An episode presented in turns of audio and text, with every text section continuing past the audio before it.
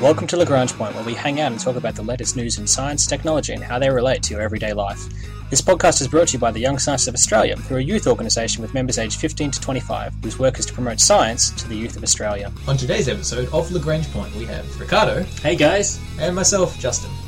Hope you've got your code breaking apparatus ready because today's episode is on cryptography. We're going to go through the history of code breaking as well as public key encryption. And we're going to look at how uh, the major banks are keeping your credit card safe, as well as the Riemann hypothesis and what it means for you. And we're finally going to end with quantum encryption. We're going to kick off with our Launchpad news section. Okay, Justin, tell me, how great is it knowing a second language? It's really cool because it means that in a situation where you're with someone else and you don't want people to understand what you're saying, you can communicate without having people overhearing you. And this is really cool because maybe you don't want them to know, maybe you want to keep it private. And this is the very basis of something which is called cryptography. So, transmitting a message to someone in a very private, a discreet fashion, and, and a way that no one else will be able to read what you're trying to say. And we're going to talk about that in today's episode. We're going to go through the history of cryptography and how we use it in our modern world. We've been sending secret messages to other people for ages and ages and ages. Language has meant that we can communicate with other people and we can accomplish great things when we communicate with each other. But unfortunately, due to the very human nature, sometimes we won't have secrets. But we only want some people to know those secrets. That's right, and In ancient times, when we're at war, for example, we'd often go to great lengths to conceal secrets, but give them to our other people we wanted to help, and so they could come and help us. obviously you want to share your strategies with your allies and not with your enemies because that would result in bad things happening. And one of the first ways that they did this, and I'm not sure if this is military or not, let's yeah, check in yeah. the thing. And one of the first ways this was actually implemented was using a stick. And then what they would do, they, they coded the message on the stick to actually then transmit through a courier or a runner from one side, from one camp to the other. So you get the message and you wind it around this stick. And if you don't have the correct diameter stick, you're not going to be able to read the message properly. And that's a really cool way and a very simple way of transmitting a code. You might also have heard of drums, signals, smoke signals, other ways of using code to transmit information over long distances in a way that no one else understands. I mean, a lot of people know about Morse code, which is just using dots and dashes, and is a very primitive uh, telecommunications system. But it's not actually a piece of encryption necessarily because it's easily understood what's going on. One of the really funny ways that I like from ancient history of encrypting a message was to get a person was to shave their head and then tattoo or paint on their scalp a message in code. Then they would grow their hair would grow out and then they would travel undetected through one side to the other. The enemy wouldn't be able to see them, and then they would reach their destination, shave their head, and the message would be visible. That was a very primitive, but a very, very effective way of transmitting an information in code. When we went through the Middle Ages, all kinds of advancements were made in code, codes and code breaking. If you could break codes, you were a fantastic use to a king or queen or noble who wanted to know what his enemies were up to.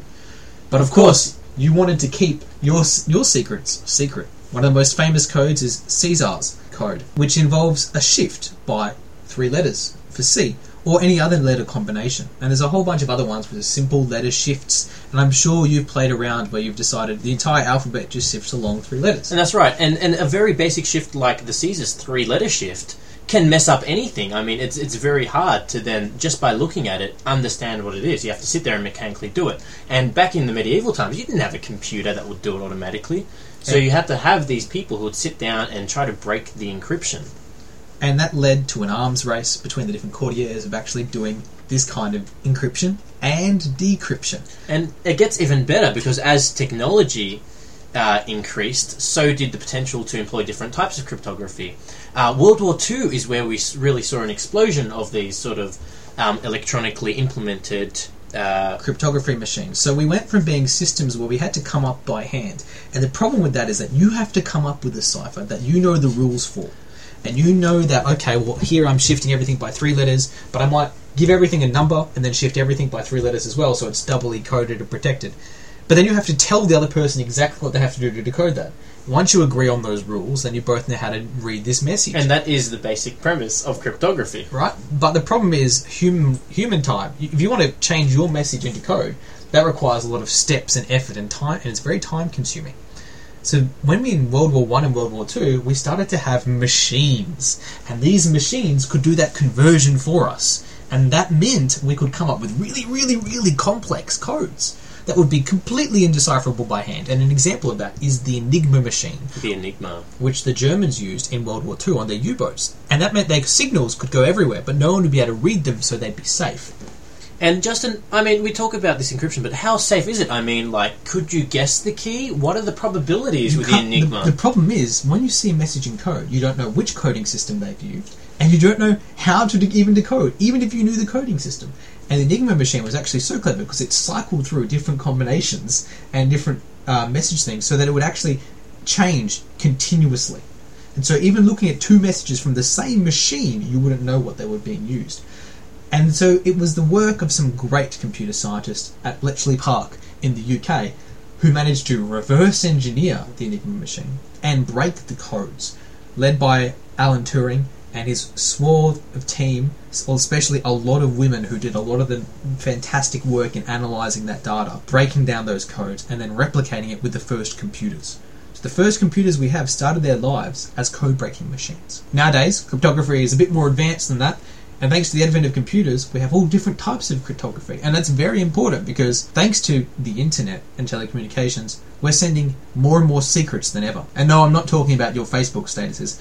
Though your password to your Facebook account is using an encryption technique that would dwarf anything used in World War II. So what we're going to do now is we're going to look at one of the really interesting cases and modern uses of encryption on computers called public key encryption.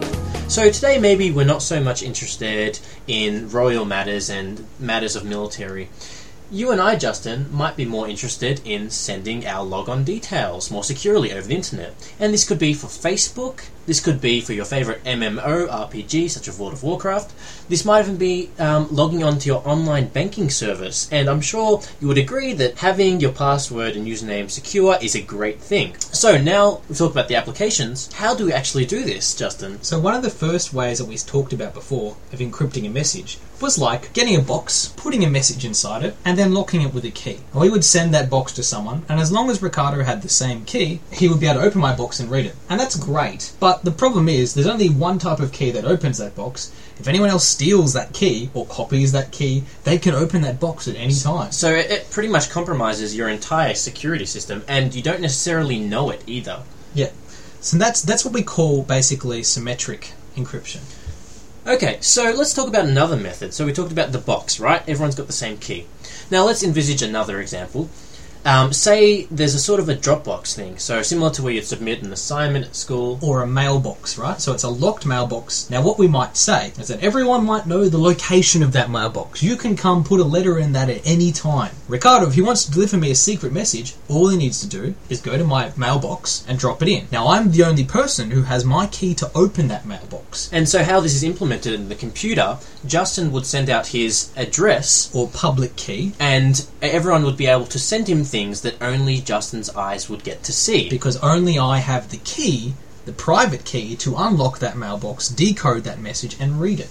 And the same works in return. And Justin would want to send something that only I would see. He would use my public key, and then I would go and retrieve it using my private key. So I know Ricardo's address for his mailbox. I drop a letter in there, and he can open his locked mailbox with his own key. So that's that's how we use encryption using key, public key encryption. We can add a further level of complication on that by using seals, where we say, okay, well, we- when he gets when he opens that mailbox with his key, he can only read that if he signs for it using his signature, and we use that as like a, a method test. And computers do that using you know, fancy, basically signatures, and that's what we use for a lot of applications. The problem is that that can still be intercepted, and that can still be hacked. So if you know his mailbox location, you can still kind of figure out what's going on, especially if you intercept any of our private keys. The other part is that the message in the meantime is sitting in this box that is very obvious to where it is located, and it's you can actually brute force and go, I know that type of box, mailbox, I know how to open that one, so it's fine. I can figure it out anyway, even if I don't have the key. So we went, okay, how can we make this harder? How, if I if instead of Ricardo's mailbox being publicly available and everyone knows it, And static, we can change it randomly.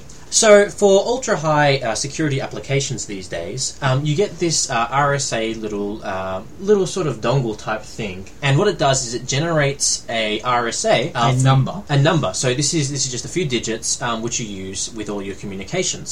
And so what this number does, you'll get one, and the person receiving your message will get one. So say I'm trying to send a message to Justin, and we'll use the same analogy as before. Justin's mailbox is on the wall. Um, I will approach that wall, and someone will say, "Okay, today you will be." Placing your mail in letterbox number three, and my my dongle will tell me that I need to look at mailbox number three today, and so I will open the mailbox number three after Rick's left his message and get my message. But then we might go the next day. Ricardo wants to leave me another message, and he'll come through me and say, "Okay, well, hang on a second, my dongle today tells me that I need to open. I put it in mailbox number ninety nine, and so when I'm getting to collect his message, I have to open mailbox ninety nine. And so if you've ever seen one of these these little things in action, these RSA tokens as they're called, you can actually even get applications to do it on your smartphone as well. Um, they're randomly generating this series of numbers. Usually they're about eight digits. And what that's actually doing is coming up with a very complicated series of prime. Primes are really, really useful for encryption because if we multiply two prime numbers together and the power of these two prime numbers together, we can end up with a really, really, really huge number. You may have heard about 16-bit encryption, 128-bit encryption. What that basically means is how many digits are in this massive prime number that you formed.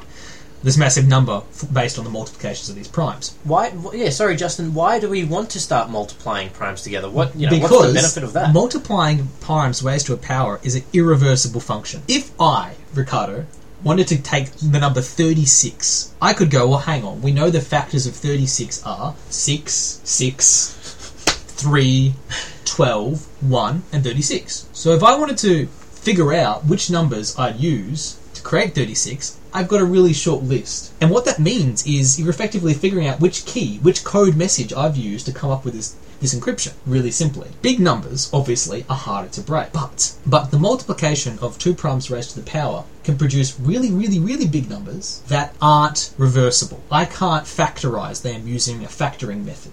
Well, not easily. And so we use that level of encryption using massive, massive prime numbers and our randomly located lockbox or mailbox to help keep things really secure. And that's the way our credit card security works. That's the way that our um, internet security works. And that's using a random key, often based on prime numbers, to hide away our mailbox and keep its location moving. And that's really, really secure. Just for how long? This is all premised on the fact that we can't figure out those factors of those massively huge prime number thing that we. So, what if we could automatically, quickly test for the factors of a function and find those root primes? We would be in a lot of trouble because all of a sudden, all our top secret encryption is no longer encrypted.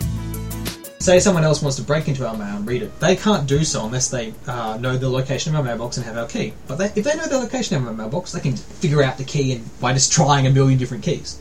And this is effectively what we call as brute forcing. Well, that's right. Yeah, you, you keep on trying different combinations. It's very similar to a padlock. If you're at school, you want to get into someone's locker and they've got a combination key, you could sit there and try all 1,000 uh, combinations, but It that would takes a lot take of a lot time. of time. But for, for randomly encrypted numbers like this, we actually have things called rainbow tables, which are basically lists of all the massive things you could try, and it actually can speed up encryption really, really quickly.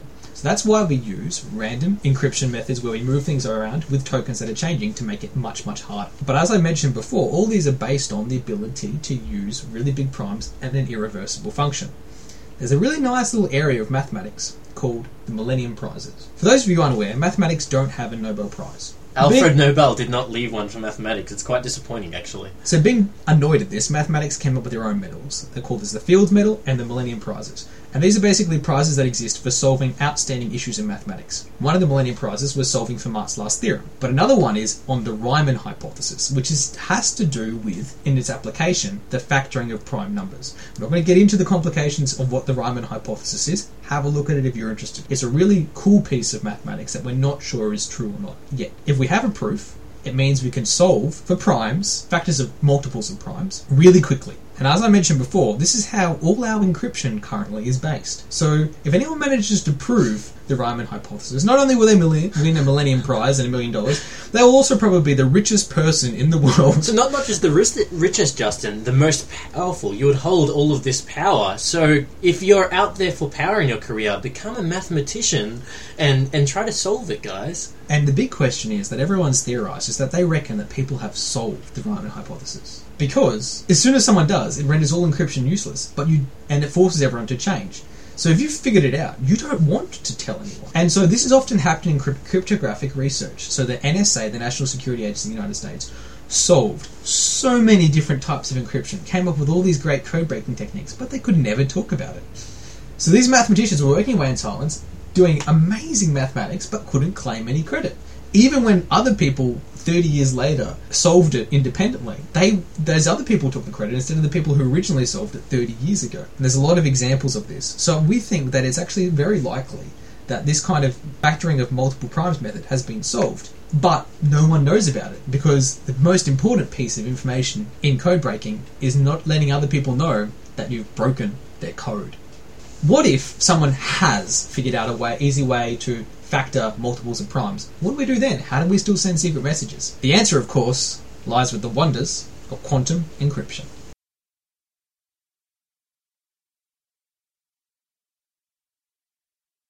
There's an arms race going on, and that's to solve and develop quantum computing.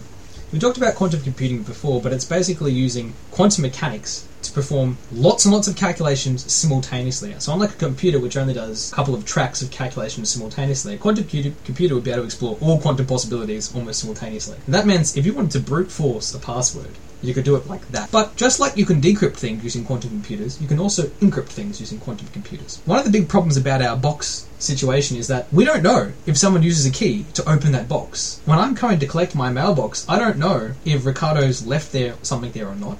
And Ricardo doesn't know if I'm the one who's taken it out or I'm the one who's read it or not. And this is what we call an observer interfering with the situation. So in quantum encryption, what actually happens is the way we encode and wrap the message using quantum entanglement of particles, which we've talked about in previous episodes. So even if they see the message that Rick and I are sending to each other, as soon as they try and read it without using the correct key, it basically disintegrates on a quantum level, on a particle level. We know if someone's opened that letter, read that letter, and resealed it and sent it to Rick. And we know that because the quantum wave function will collapse if not interpreted with the same type of method. What this means, quantum con- computing can destroy all encryption as we know it, but can also make basically untraceable encryption as well, over very, very long distances with incredible powers of particle physics. So the future is bright and also dark, but mostly bright for quantum encryption. This has been the Young Scientists of Australia's podcast, Lagrange Point. Today we've talked about we talked today about the history of code breaking and how they developed and how we used them in the past. And we looked at public key encryption and how we're using it to keep our data safe online. Protect our game accounts and our Facebook as well as our emails. Our ending theme was composed by Audionautix. Head to ysa.org.au for more information on the Young Scientists of Australia.